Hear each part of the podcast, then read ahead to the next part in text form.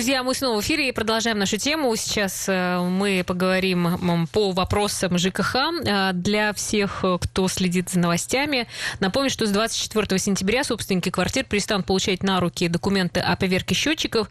Теперь все бумаги будут храниться в электронном виде. Обсудим, как нововведение облегчит жизнь и какие есть риски. С нами сейчас на связи председатель объединения Советов домов, домов Удмуртии Александр Евсеев. Александр, здравствуйте. Здравствуйте. Да, расскажите нам, пожалуйста, про это нововведение, в связи с чем вообще это э, вводится и что, что это дает. Да, давайте поговорим про предысторию, почему это вообще появилось. Ну, у нас э, достаточно много в, тем, в этой теме таких злоупотреблений, скажем, то есть есть организации, которые, ну, часто люди, наверное, сталкивались, особенно в Жеске, там распространено, почтовые ящики распространяют информационные листовки, что там обязательная поверка, там вам нужно обязательно поверить в форме платежных документов. Это организации рассылают в надежде на то, что кто-то из собственников э, вызовет их. И ну, часто бывает, что такие организации, они, они являются аккредитованными организациями, а, которые имеют право такие поверки проводить, а бумаги выдавали. И на основании этих бумаг, соответственно, э, люди уже пытались внести изменения в ну, сведения о своем приборе учета. Вот сейчас, э, в том числе в связи с этим, э, и второй момент, почему это было введено, был тренд на цифровизацию, все-таки идет э, уход от бумажных документов, везде как бы внедряется, в том числе в этой сфере. Сейчас, 24 сентября, действительно, этот закон вступает в силу. Он уже был принят в конце 2019 года. Этот закон, о, в закон об Э, результатах э, средств измерений, получается, его, вносят. Э, единственным как бы подтверждением того, что счет пошел, прошел поверку, будет именно не бумажное свидетельство, а электронная запись Федеральной государственной информационной системе. СГИС Аршин называется новая система. То есть организация аккредитованная, она должна будет проверить ну, то есть э, проверить, правильно ли показывает этот прибор учета после того, как этот межповерочный интервал у счетчика истек. И в течение пяти дней с момента того, как эта поверка была осуществлена, должен будет внести в эту информационную систему сведения. Эти сведения, э, они, только они будут являться основанием для того, чтобы внести изменения в учет данные прибора учета. Ну, ну, то есть это, э, жизнь собственников Александра, простите, перебила, облегчится и от этого нововведения? Получается, теперь придется меньше бегать по разным ведомствам?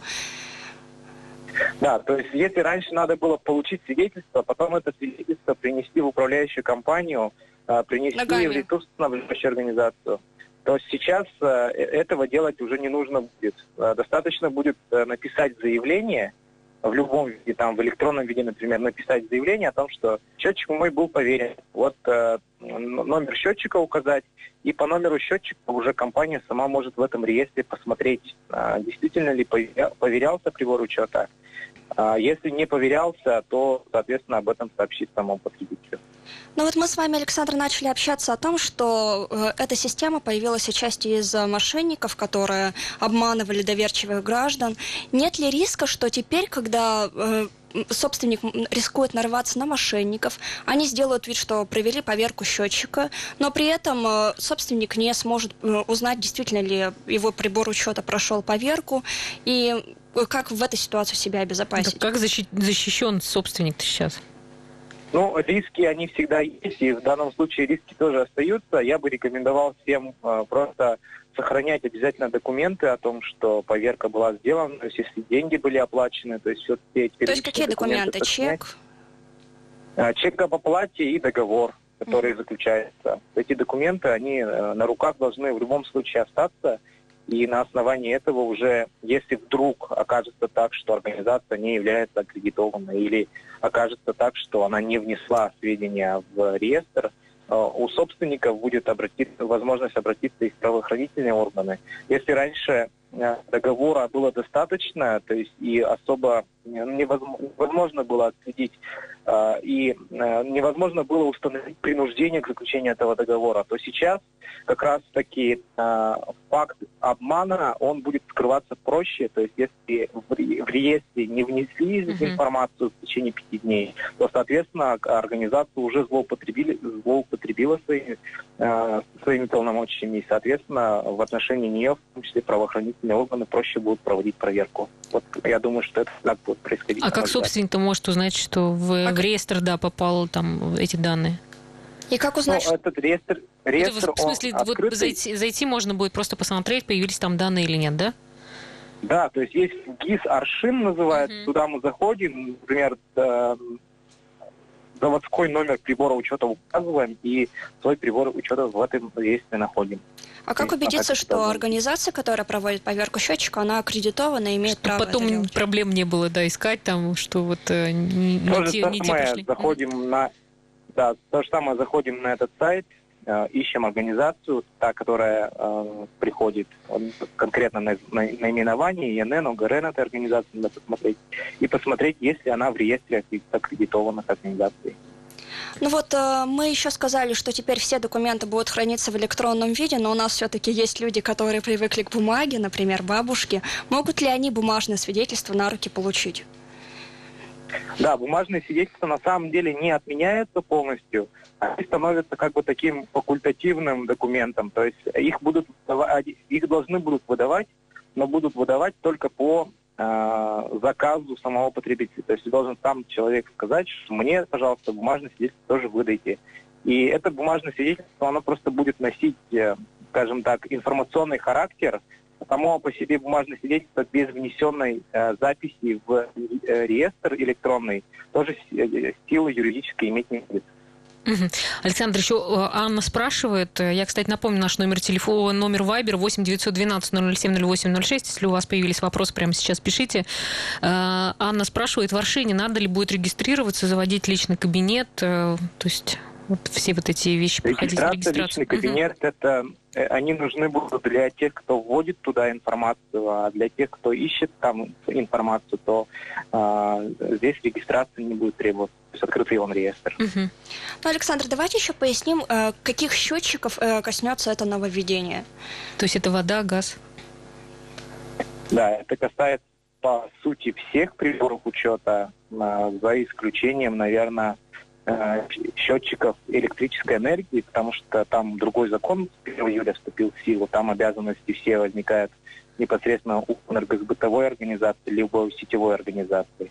А все остальные приборы учета, холодная вода, горячая вода, там счетчики газа, а, вот э, счетчики отоп отопления, если у кого-то там индивидуальные приборы учета стоят. Вот эти индивидуальные, которые в квартире стоят, они вот э, в отношении всех этих приборов учета. Плюс то же самое э, касается и общедомовых приборов учета, которые в подвале стоят, там весь дом обслуживают. Ну, ну и давайте напомним еще нашим слушателям, что э, узнать срок межповерочного интервала можно в паспорте на счетчик. Угу. Да, Хорошо, да, еще, Александр, последний вопрос. Вот сейчас э, холодно уже, да, давайте мы объясним, как можно включить в квартирах, э, в наших домах многоквартирных отопление. То есть это же зависит от самих жителей. То есть можем мы сейчас уже, э, как бы, ну, скажем так, попросить, чтобы включили отопление? Ну, а, практически там а, ну, к, к сегодняшнему дню, вот к понедельнику, а, ну, почти все сто процентов э, домов многоквартирных, если там предвиденных ситуаций не произошло, должны были быть уже обеспечены подводом а, к uh-huh. задвижке, uh-huh. то есть э, с наружной сети тепло, теплоноситель должен был быть обеспечен УКСом, то есть это было его обязательство э, это обеспечить. И сейчас у собственников есть право через э, совет дома, через председателя совета дома обратиться в адрес управляющей компании, в адрес ТЖ. А управляющая компания направляет э, соответственно заявку для того, чтобы обеспечить пуск тепла. Слушай, а без, это, а без срок, этого запроса когда включат? Вот есть какие-то... Э, край, крайний срок предоставления тепла по, по, по закону это а, истечение пятидневки холодной, так называемая, когда среднесуточная температура в течение пяти дней подряд будет ниже а, 8 градусов по Цельсию. Но судя по погоде, вот у нас в ближайшие там неделю, а, опять же, э, Тепло лето возвращается, возвращается. да, тепло должно быть. Поэтому это где-то э, к середине, может быть, либо к десятым числам э, октября только появится эта пятидневка. Но обычно у нас отопительный И сезон здесь же проблема такая начинается. может возникнуть. Э, Проблема такая может возникнуть, что сейчас вот тепло станет, и если всем включат отопление, опять будет жарко, обратно его выключить, это тоже проблематичная история. То есть тут э, важно этот момент тоже людям понимать, что вот им будет жарко, и за этот, эту жару им придется, может быть, возможно, переплатить еще. Да, то есть как бы сейчас жалуются, что холодно, через неделю будут жаловаться, что жарко. Ну, хорошо, Да. По- понятно. Поэтому здесь нужно устанавливать, э, технически решать вопрос, устанавливать погодное регулирование у себя в доме. Эти многие как бы этим пользуются, и программа тоже пока еще действует. Можно вот как бы в эту сторону подумать для жителей. А в какую сумму может обернуться установка системы погодного регулирования в доме?